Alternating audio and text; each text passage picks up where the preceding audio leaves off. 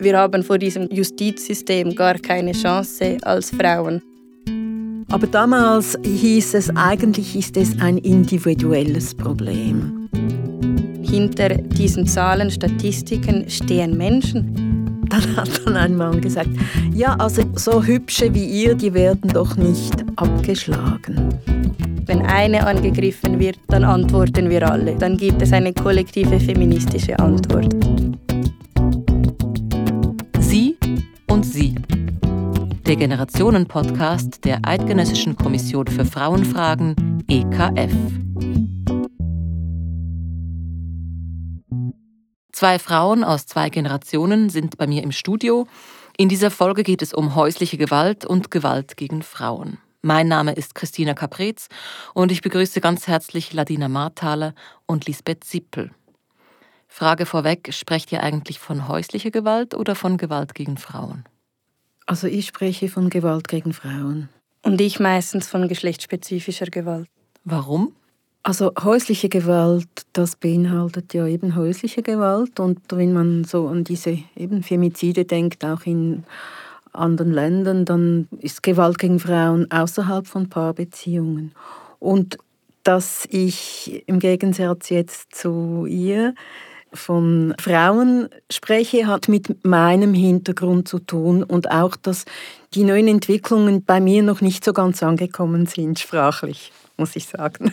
Du, warum von geschlechtsspezifischer Gewalt? Vielleicht auch als Ergänzung zu das, was Lisbeth gesagt hat. Zum einen, weil die Gewalt nicht nur innerhalb von den vier, also wie so vier Wänden zu Hause stattfindet, sondern weil es auch Gewalt vom Markt gibt, Gewalt durch Rassismus, staatliche Gewalt, die halt nicht nur Frauen betrifft, sondern auch noch andere Personen, die vom Patriarchat unterdrückt werden. Das sind non-binäre Personen, Transpersonen. Und deshalb spreche ich von geschlechtsspezifischer psychischer Gewalt oder dann Gewalt an Flintpersonen. Ihr macht schon ein ganzes Panorama auf des Themas und wie es sich entwickelt hat. Zuerst würde es mich wundern wer ihr seid. Könnt ihr euch selber kurz vorstellen? Ich bin Ladina Marthaler, ich bin 28 Jahre alt. Ich habe Geschichte studiert und jetzt bin ich Co-Leiterin vom Café Klick. Das Café Klick, das ist ein Internetcafé und Treffpunkt für Armutsbetroffene in Zürich. Und ich war bei der Gründung des feministischen Streikkollektivs in Zürich mit dabei und bei den Anfängen von der Niuna Menos Gruppe in Zürich. Also des Kollektivs, das sich beim feministischen Streik 2019 Ja, genau, 2019. Mhm. Lisbeth? Mein Name ist Lisbeth Zippel. Ich bin 72 Jahre alt. Ich bin ursprünglich habe ich mal eine kaufmännische Lehre gemacht, äh, dann die Schule für soziale Arbeit und außerhalb meiner ähm, Tätigkeit habe ich mich engagiert, einerseits in der SP, in der Sozialdemokratischen Partei, und andererseits in der Frauenbewegung, also der FBB, und dort in einer Arbeitsgruppe Gewalt gegen Frauen, die dann schlussendlich 1979 dazu geführt hat, dass wir das erste Frauenhaus in Zürich aufmachen konnten. Ein Frauenhaus, das vor kurzem, oder die Stiftung Frauenhaus hat vor kurzem 40-jähriges Jubiläum gefeiert. Also ein Projekt mit langem Bestand. Stimmt, ja. ja. Das nun auf ganz anderen Beinen steht, worüber ich natürlich sehr froh bin. Auf diese bewegte Geschichte wollen wir gemeinsam zurückblicken. Vielleicht zuerst der individuelle persönliche Rückblick. Wie seid ihr beide feministisch politisiert worden? Wo liegen die Wurzeln eures Engagements? Vielleicht angefangen von dir, Ladina. Hm. Ich glaube, das wohl prägendste Ereignis war, als ich mit 21 in einem Austauschjahr in Wales war und meine damalige Mitbewohnerin, die dann auch in kürzester Zeit zu einer guten Freundin von mir geworden war, die hatte einen Gerichtsprozess am Laufen, in dem sie ihren Ex-Freund auf mehrfache Vergewaltigung, Schändung und Sex mit einer Minderjährigen angeklagt hatte. Und ich habe sie dann durch diesen ganzen Prozess begleitet. Ich war mit ihr in die Verhörung, also in den Gerichtsprozess mitgegangen. Und ja, und wir mussten dann wie so miterleben, wie sie vor Gericht keine Chance hatte. Ihr Ex-Freund wurde auf alle Anklagepunkte dann freigesprochen. Und nur schon auch in diesem Gerichtssaal gesessen zu haben und mitzuerleben, wie sie dort einfach retraumatisiert wurde, das war, war eine Tortur für alle, für alle Angehörigen. Auch die Fragen, die sie sich dort von diesem Gegenanwalt wie so übergehen lassen musste. Und ich glaube, vor allem das dann zu sehen, so, wir haben vor diesem Justizsystem gar keine Chance als Frauen, wenn wir die Gewalt anprangern wollen, die wir erlebt haben. Das hat mich vor allem dazu gebracht, mich vertiefter damit auseinanderzusetzen. Und wie hast du dich dann auseinandergesetzt? Ich glaube, das Erste war einfach mal über Gewaltsituationen, die man selber erlebt hat, zu sprechen. Und dann sind auch auf einmal eigene Geschichten hochgekommen, als ich dann realisiert hatte, oh scheiße, ich glaube, gewisse Sachen, die auch mir widerfahren sind, als ich zum Beispiel jünger war, die waren auch überhaupt nicht okay. Aber wir haben damals gar nicht darüber gesprochen. Und ich glaube, das war der erste Punkt, einfach mit Freundinnen darüber zu sprechen und zu fragen, hey, ist dir eigentlich auch schon mal etwas widerfahren, das deine Grenzen überschritten hat? Wurdest du mal angefasst oder gab es Vergewaltigungen? Und dann kamen Geschichten hoch.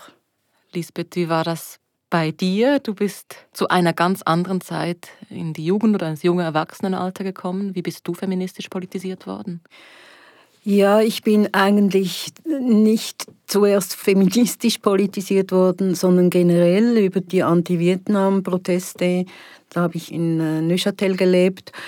Später bin ich dann nach England gegangen und das war so die Zeit von Swinging London. Es war eine Aufbruchzeit mit Ausprobieren, mit Drogen und äh, es war immer was los mit Musik und das, diese ganze Stimmung war latent eben doch auch politisch. Ich bin dann zurückgekommen in die Schweiz, bin eben in die SP eingetreten. Sprechen wir von Ende der 60er, Anfang der 70er ja, Jahre? Ja, das, ich, war etwa, ich war 22, als ich zurückgekommen bin nach Zürich und habe dann an der Uni da gab es noch eine sogenannte verfasste Studentenschaft, wo Studenten bezahlt ein Jahr lang Studentenpolitik machen konnten, Studentinnen und Studenten.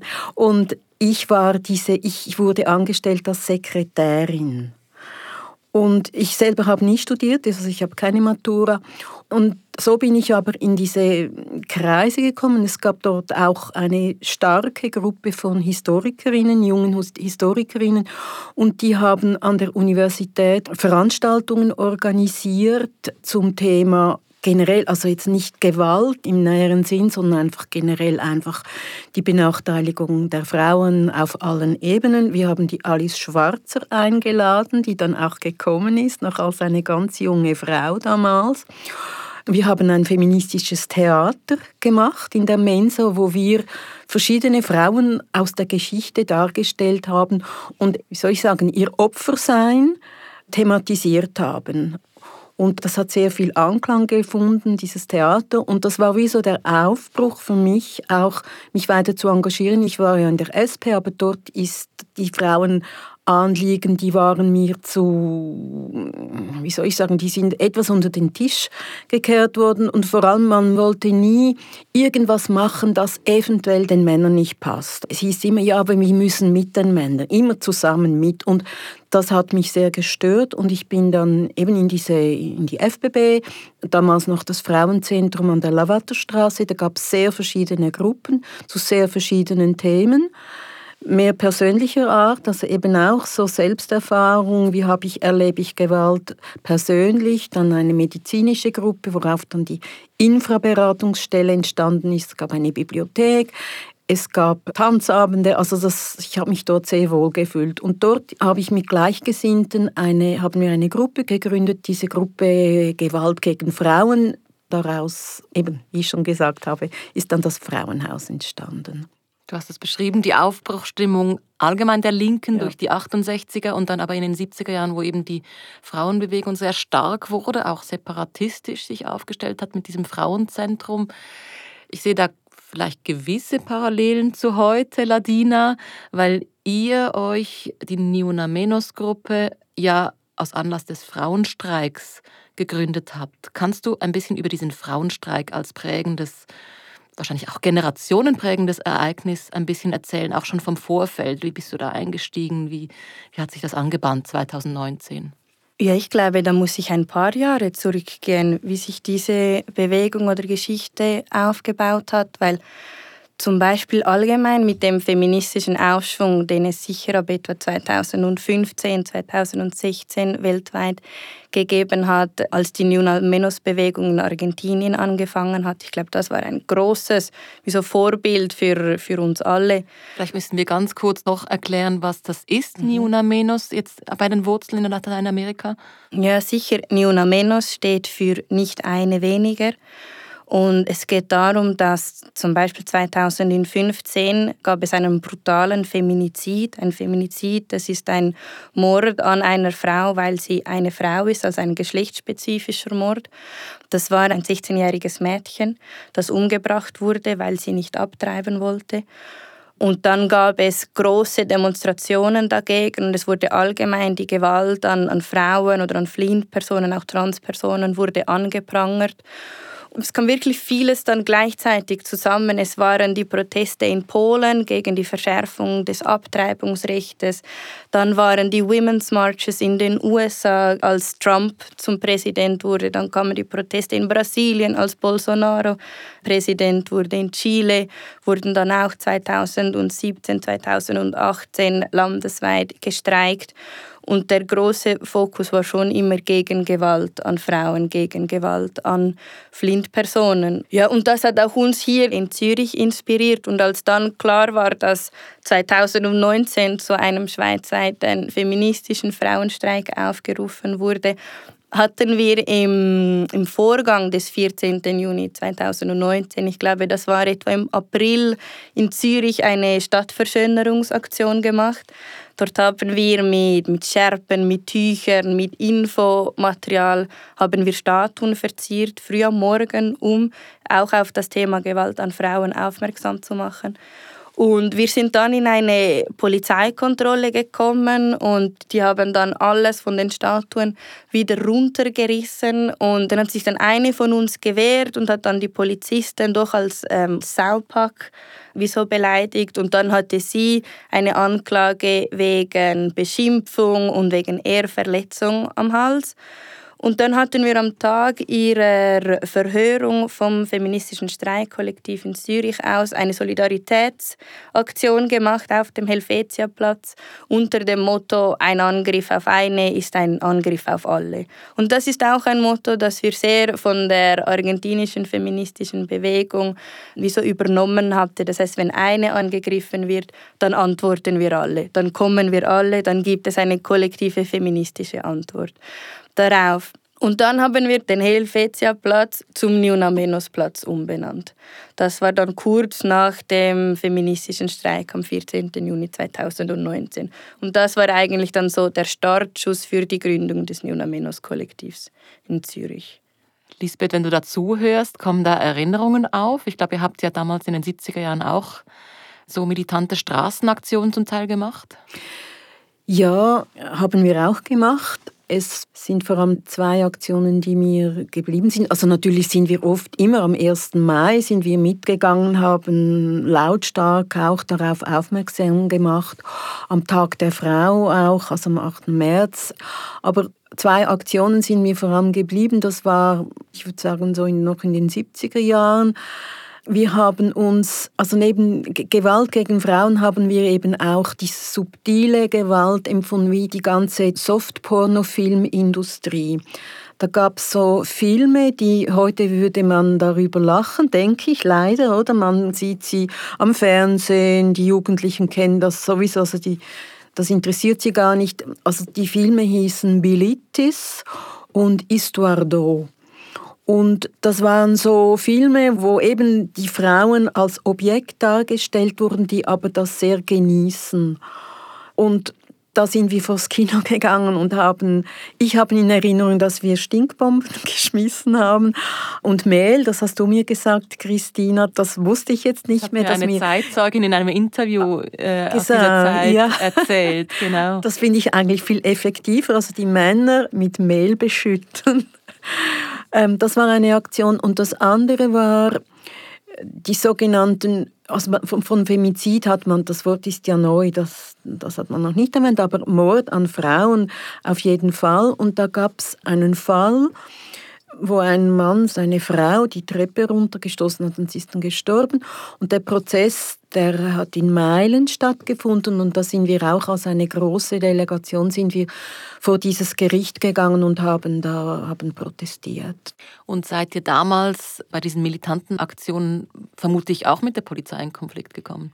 Ja, ja, aber also ich habe keine Erinnerung, dass wir irgendwie verhaftet wurden. Aber fischiert wahrscheinlich. Ja, fischiert auf jeden Fall. Fischiert, ja, natürlich. Das, äh aber wir haben uns dann auch zurückgezogen und ich denke, die Militanz war nicht so groß. Also wir haben keine Fenster reingeschmissen oder, oder Häuser besprayt. Das haben wir nicht gemacht. Wir haben bei konkreten waren wir auch einfach dort und haben mit Trillerpfeifen oder mit Sprechhören, mit, mit Megafonen haben wir so protestiert. Aber ich weiß noch, diese Kinderaktion, die wurde natürlich dann nicht, also die Männer haben sich ja auch gewehrt, also man, äh, es war nicht lustig in dem Sinne, es war doch eine sehr angespannte Stimmung.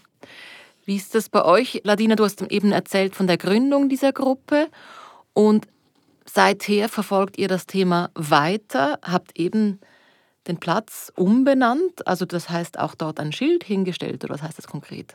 Ja, zum einen haben wir das Helvetia-Platzschild mit einem Nunamenos-Platzschild bedeckt.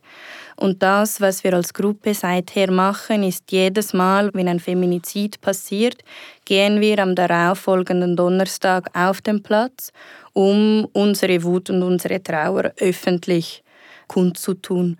Und wir haben jetzt in diesen drei Jahren, ja, seit es Nuna Menos gibt, auch eigene kleine Traditionen entwickelt, wie wir diesen Frauen und diesen ermordeten Frauen gedenken können.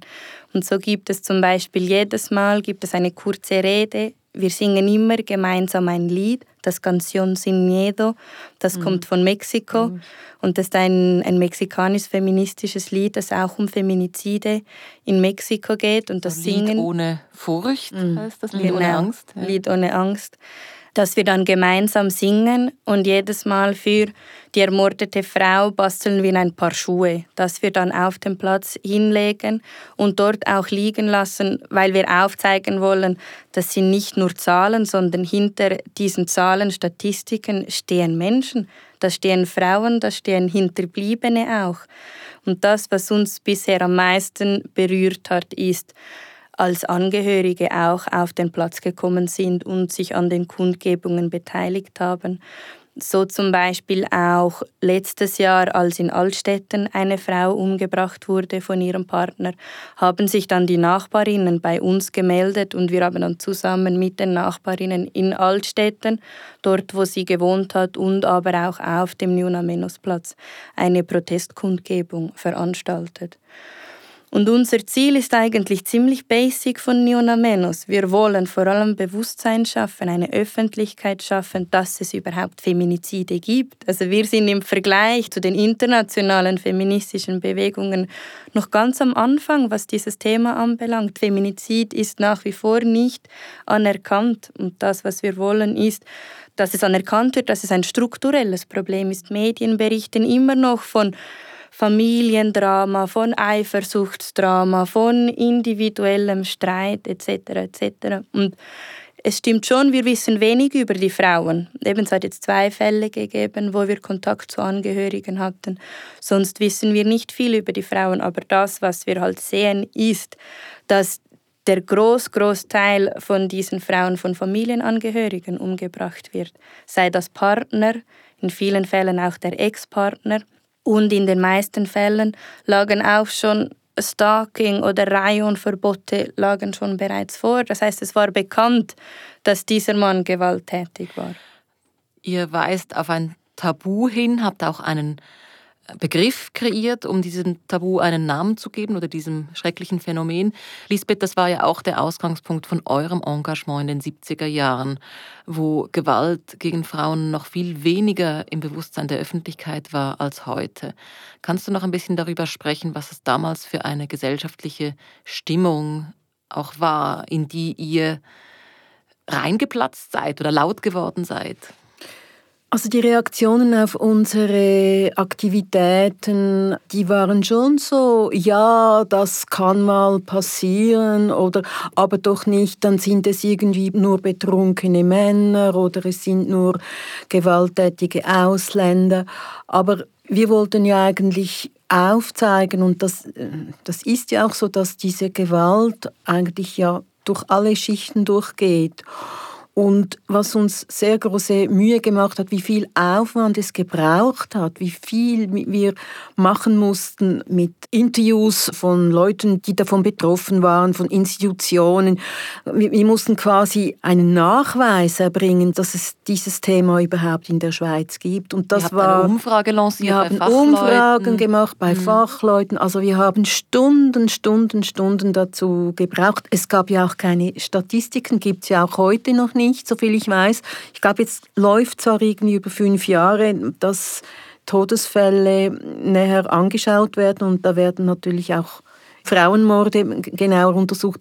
Aber damals hieß es einfach, das sind Einzelfälle und denen muss man zwar helfen, aber eigentlich ist es ein individuelles Problem. Und wir haben das nie akzeptiert, das hat sich durchgezogen ja über unsere ganzen 40 Jahre. Es ist ein strukturelles Problem. Und das ist mittlerweile, denke ich schon, wir sind einiges weiter. Also in allen Institutionen, auch mit der Polizei, das läuft ganz anders ab, als wir es vor 40 Jahren erlebt haben. Ihr habt ja den, seid dann sehr konkret geworden, also ihr habt mit einer Umfrage gestartet, nachgewiesen, dass es wirklich ein Problem ist. Das erste war eine Beratungsstelle für gewaltbetroffene Frauen, die ihr eingerichtet habt. Welche Erfahrungen habt ihr dort gemacht? Ja, die Beratungsstelle, die wollten wir eigentlich gar nicht machen, sondern wir haben sie gemacht, um den Nachweis einfach nochmals zu unterstützen, dass es nötig ist, dass wir ein Frauenhaus brauchen. Und die Frauen sind gekommen und es war auch ein wenig ein zwiespältiges Gefühl, weil wir konnten ihnen nichts anbieten, oder? Wir, wir, konnten, wir konnten sie nicht aufnehmen. Wir mussten sie eigentlich wieder mit Ratschlägen, das haben wir natürlich gemacht, wir haben sie beraten, aber wir konnten ihnen keinen Schutz bieten in diesem Moment. Damals war es ja noch so, dass das Schuldprinzip bei der Scheidung galt, sprich wenn eine Frau das Natürlich. Äh, eheliche Heim verließ, dann konnte sie schuldig gesprochen werden und Alimente verlieren und so weiter. Das war auch ein Risiko, ihnen zu raten, es, woanders hinzugehen. Natürlich, es, es war ein Risiko und auch die Frau musste damals eine sogenannte eheschutzrichterliche Trennung beantragen, aber das geht ja immer einige Zeit, bis dieser Prozess stattfindet und in der Zwischenzeit, da war sie einfach ungeschützt geschützt, oder? Das war schon ziemlich, ziemlich schwierig, ja sehr schwierig. Und wir haben da auch natürlich sehr rasch haben wir mit Anwältinnen und Anwälte gesucht, die diese Frauen so gut als möglich unterstützen können, schon im Vorfeld. Wir mussten auch uns auch Sprüche anhören, wenn wir da so aufgetreten sind an Veranstaltungen oder eben wir haben, sind ja im ganzen Kanton Zürich rumgetingelt in verschiedenen Orten. Da hieß es mal, mag ich mich erinnern, da sind wir zu dritt gekommen und dann hat dann ein Mann gesagt, ja, also so hübsche wie ihr, die werden doch nicht abgeschlagen. Oder eben auch Friedensrichter, die Frauen, die gekommen sind, wieder nach Hause geschickt haben mit den Argumenten, ja, der Mann wird schon einen Grund gehabt haben. Und ich denke, ich gehe jetzt mal davon aus, das gibt es heute nicht mehr. Ladina, wir haben von Lisbeth gehört, wie sie eben mit diesen gewaltbetroffenen Frauen konfrontiert war. Du hast am Anfang erwähnt, du leitest das Café Klick, ein Internetcafé für armutsbetroffene Menschen, wo ihr auch relativ neu jetzt einen Tag, den Donnerstag, nur für Frauen geöffnet habt. Und du hast mir im Vorfeld unseres Gesprächs gesagt, dass dort manchmal auch das Thema Gewalt ein Thema wird. Wie das? Eigentlich war das auch einer der Gründe, weshalb dass wir nur einen Tag für Frauen eingeführt haben, jetzt bei unserem Treffpunkt, weil wir gemerkt haben, dass wenn ich zum Beispiel mit einer Besucherin zusammen am Computer war, sie musste eine Wohnung suchen, wir haben zusammen Inserate nachgeschaut und irgendwann hat sie mir dann zugeflüstert, aber es muss dringend sein, können wir nicht schneller suchen? Und dann habe ich sie gefragt, ja, aber also ich, wir haben jetzt eine halbe Stunde Zeit, ist doch alles okay, ich mache. Und nach einer kurzen Zeit hat sie dann irgendwann gesagt, ja, aber ich muss dringend von zu Hause weg, weil mein Mann schlagt mich. Und sie wollte das halt nicht sagen in einem gemischten Kontext, weil bei uns im Internetcafé ist immer sehr viel Trubel los. Es kommen bis zu 80 Personen pro Tag. Und da haben wir dann gemerkt, hey, wir brauchen eine niederschwellige mhm. Anlaufstelle, wo Frauen kommen können, wenn sie Hilfe mit administrativen Aufgaben brauchen, mit Computer, mit Jobsuche, Arbeitssuche. Und dass dann bei diesen alltäglichen Themen kommen dann nach der Zeit doch auch, ja, wie so die, die intimeren, die persönlichen Geschichten hoch. Und deshalb haben wir dann seit Anfangsjahr einen Tag nur für Frauen eingeführt. Und jetzt, seit wir das haben, kommt das halt viel, viel vermehrt, weil es schaffen vor allem auch nur Frauen. Das heißt, wir haben jetzt einen Tag, an dem es auch hauptsächlich nur weibliche Ansprechpersonen gibt in unserem Treffpunkt. Und die Arbeit besteht meistens darin, erste Informationen weiterzugeben. Viele Frauen, vor allem geflüchtete Frauen oder Frauen mit Migrationshintergrund, die nicht Deutsch sprechen, wissen gar nicht von den Beratungsstellen und von den Anlaufstellen, haben leider noch nie gehört, dass es ein Frauenhaus gibt.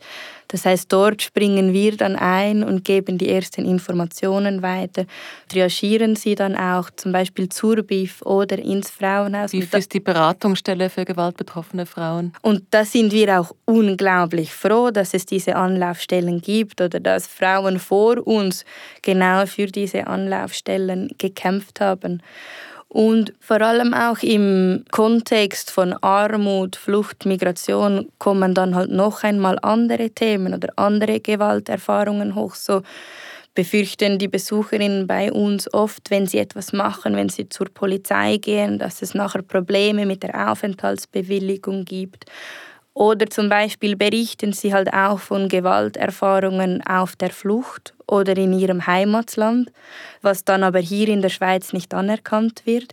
Wenn ich zum Beispiel das aktuelle Opferhilfegesetz, das anerkannt nur Gewalt, die in der Schweiz auch passiert ist, aber dann ist auch eine Besucherin schon gekommen, die musste von Spanien von ihrer Familie flüchten, weil dort ihr Vater sie misshandelt hat und hier ist sie aber durch die Maschen des Opferhilfegesetzes gefallen.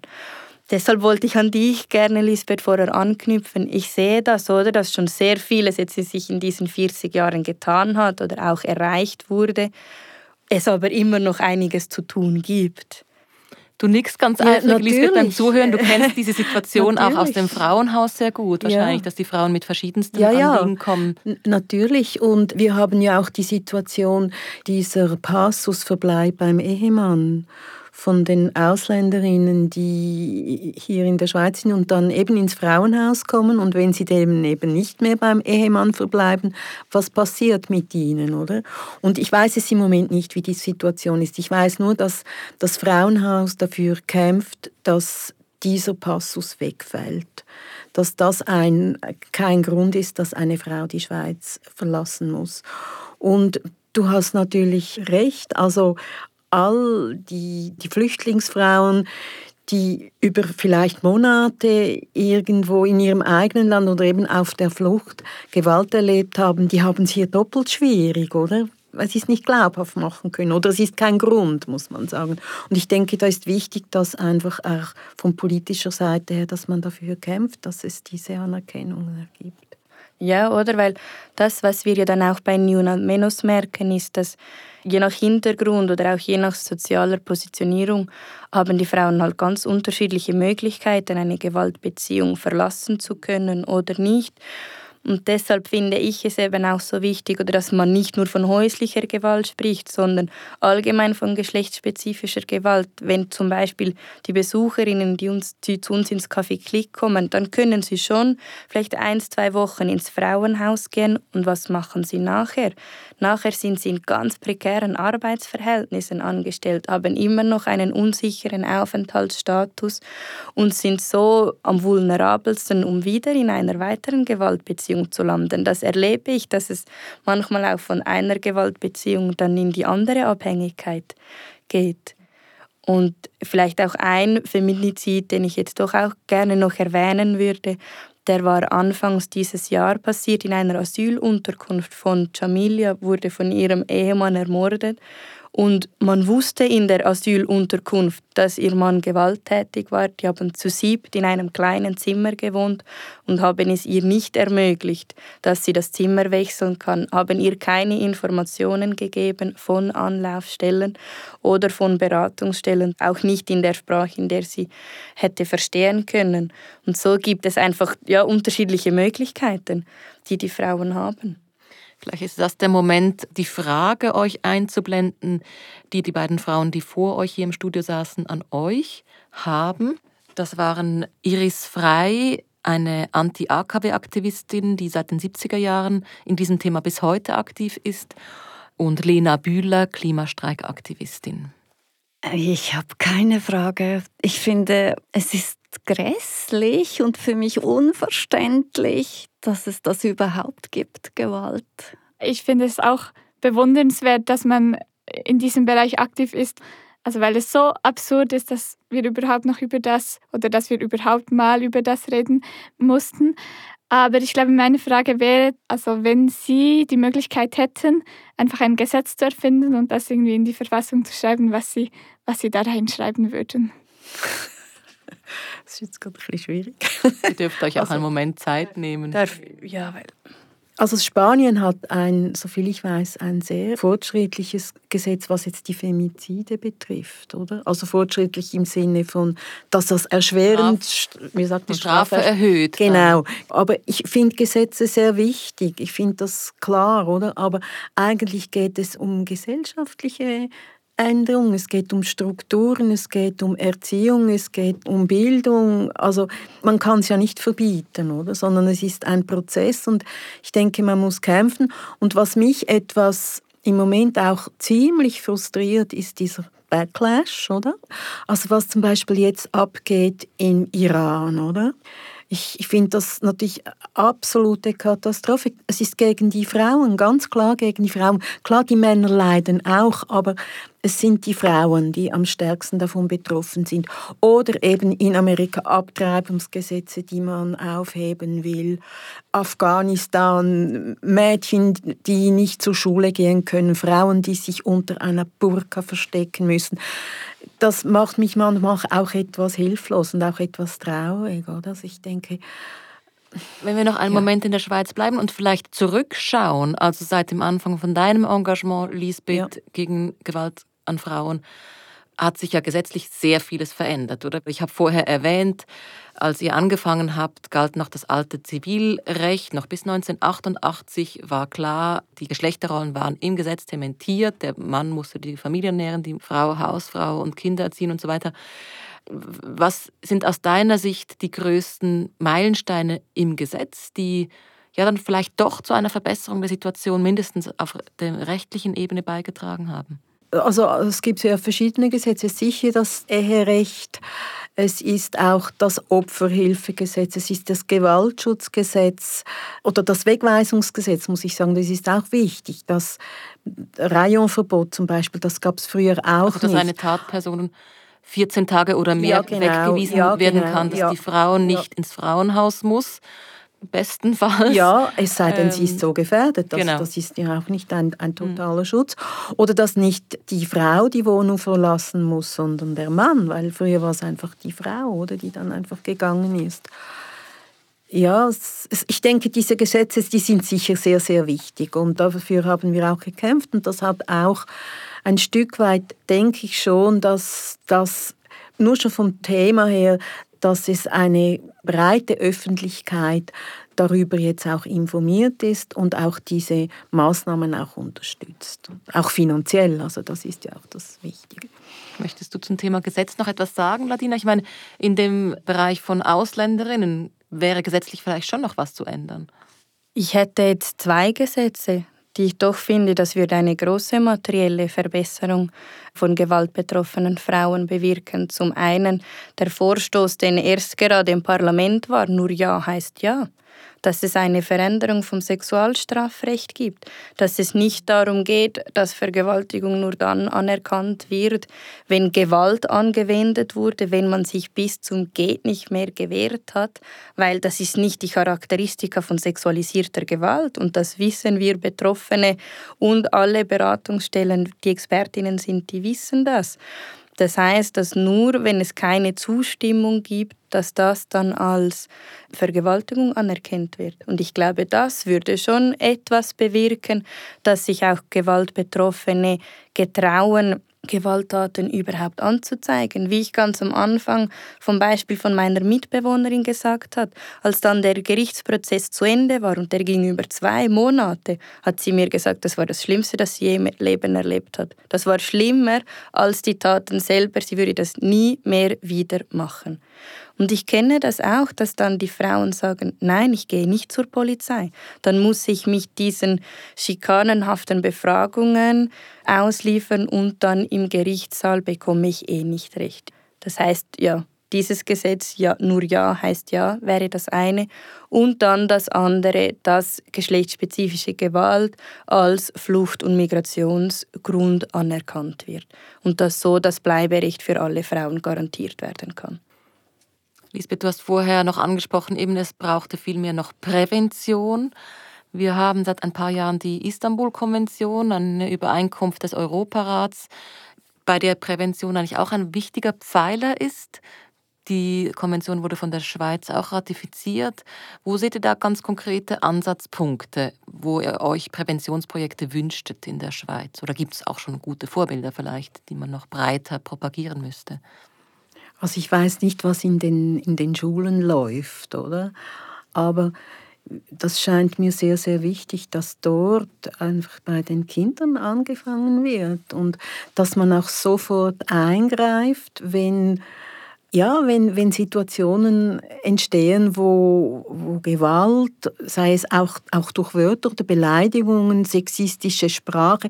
Ich muss sagen, ich habe Mühe, wenn ich so die Jungs manchmal in ihrem sexistischen, mit ihrer sexistischen Sprache höre, da, da dreht es mir manchmal den Magen um, oder? Da denke ich, wo, wo seid ihr denn? Und ja, also ich denke vor allem, bei den Kindern in der Schule anfangen und sich auch einmischen, sich wehren, sich einmischen.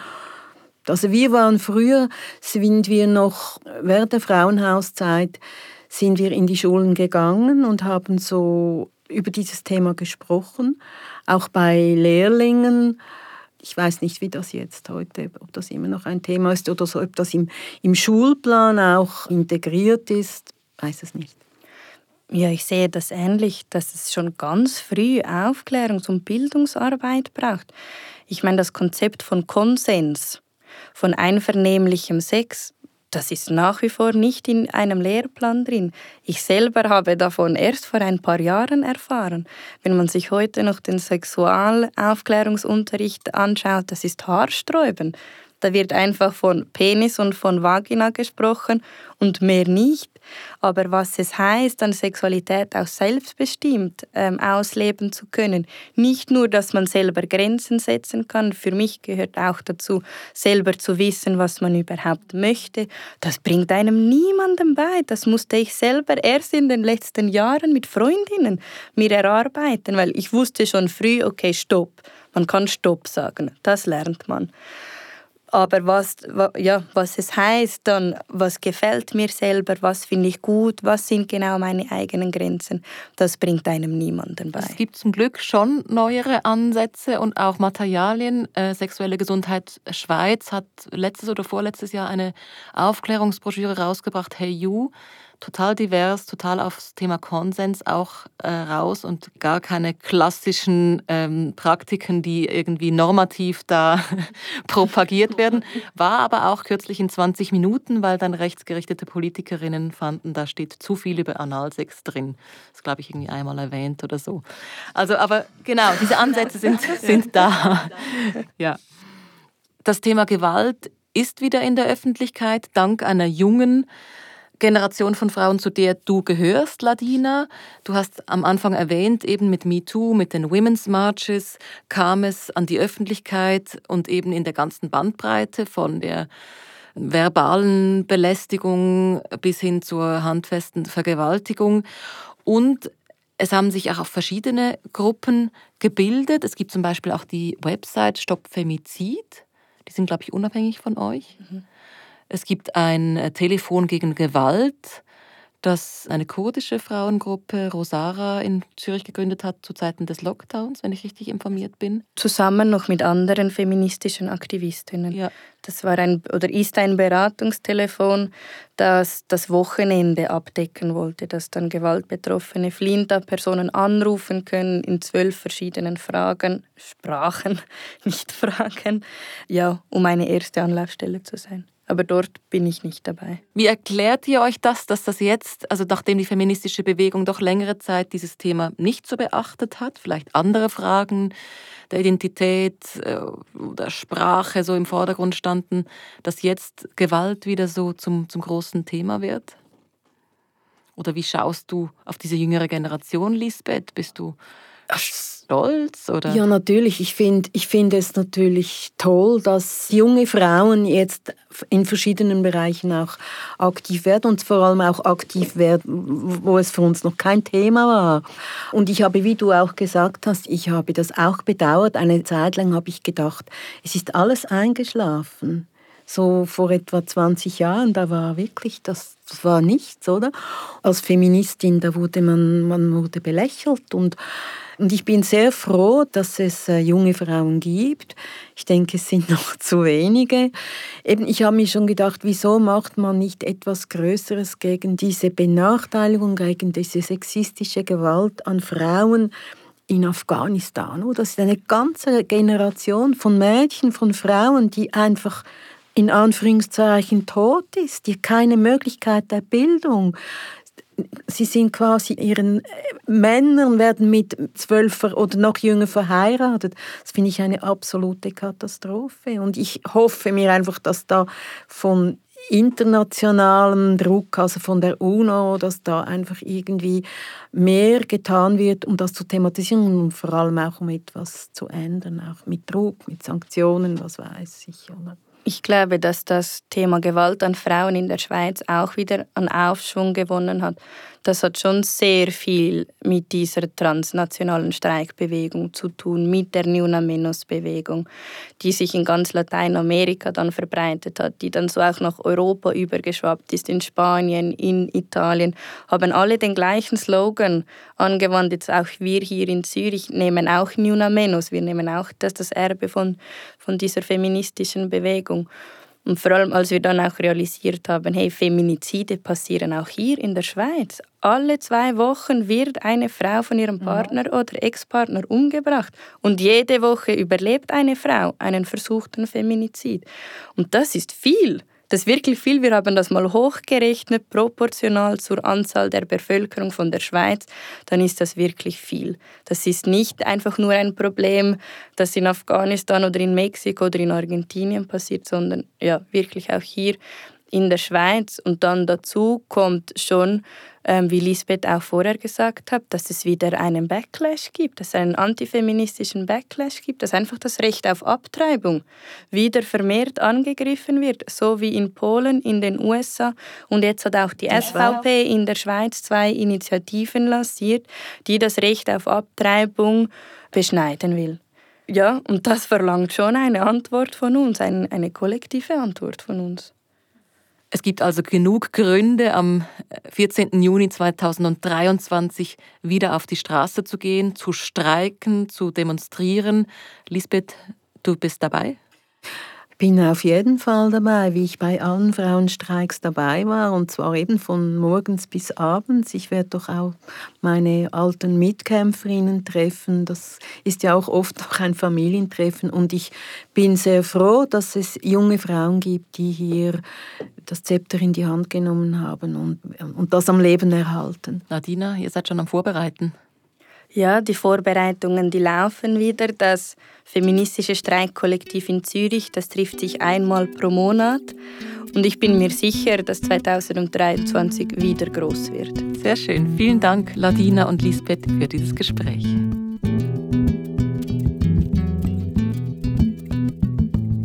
Das war Sie und Sie der Generationen-Podcast der Eidgenössischen Kommission für Frauenfragen EKF. Mit Ladina Marthaler und Lisbeth Zippel. Produktion und Moderation Christina Caprez, Mischung und Sounddesign Christina Baron.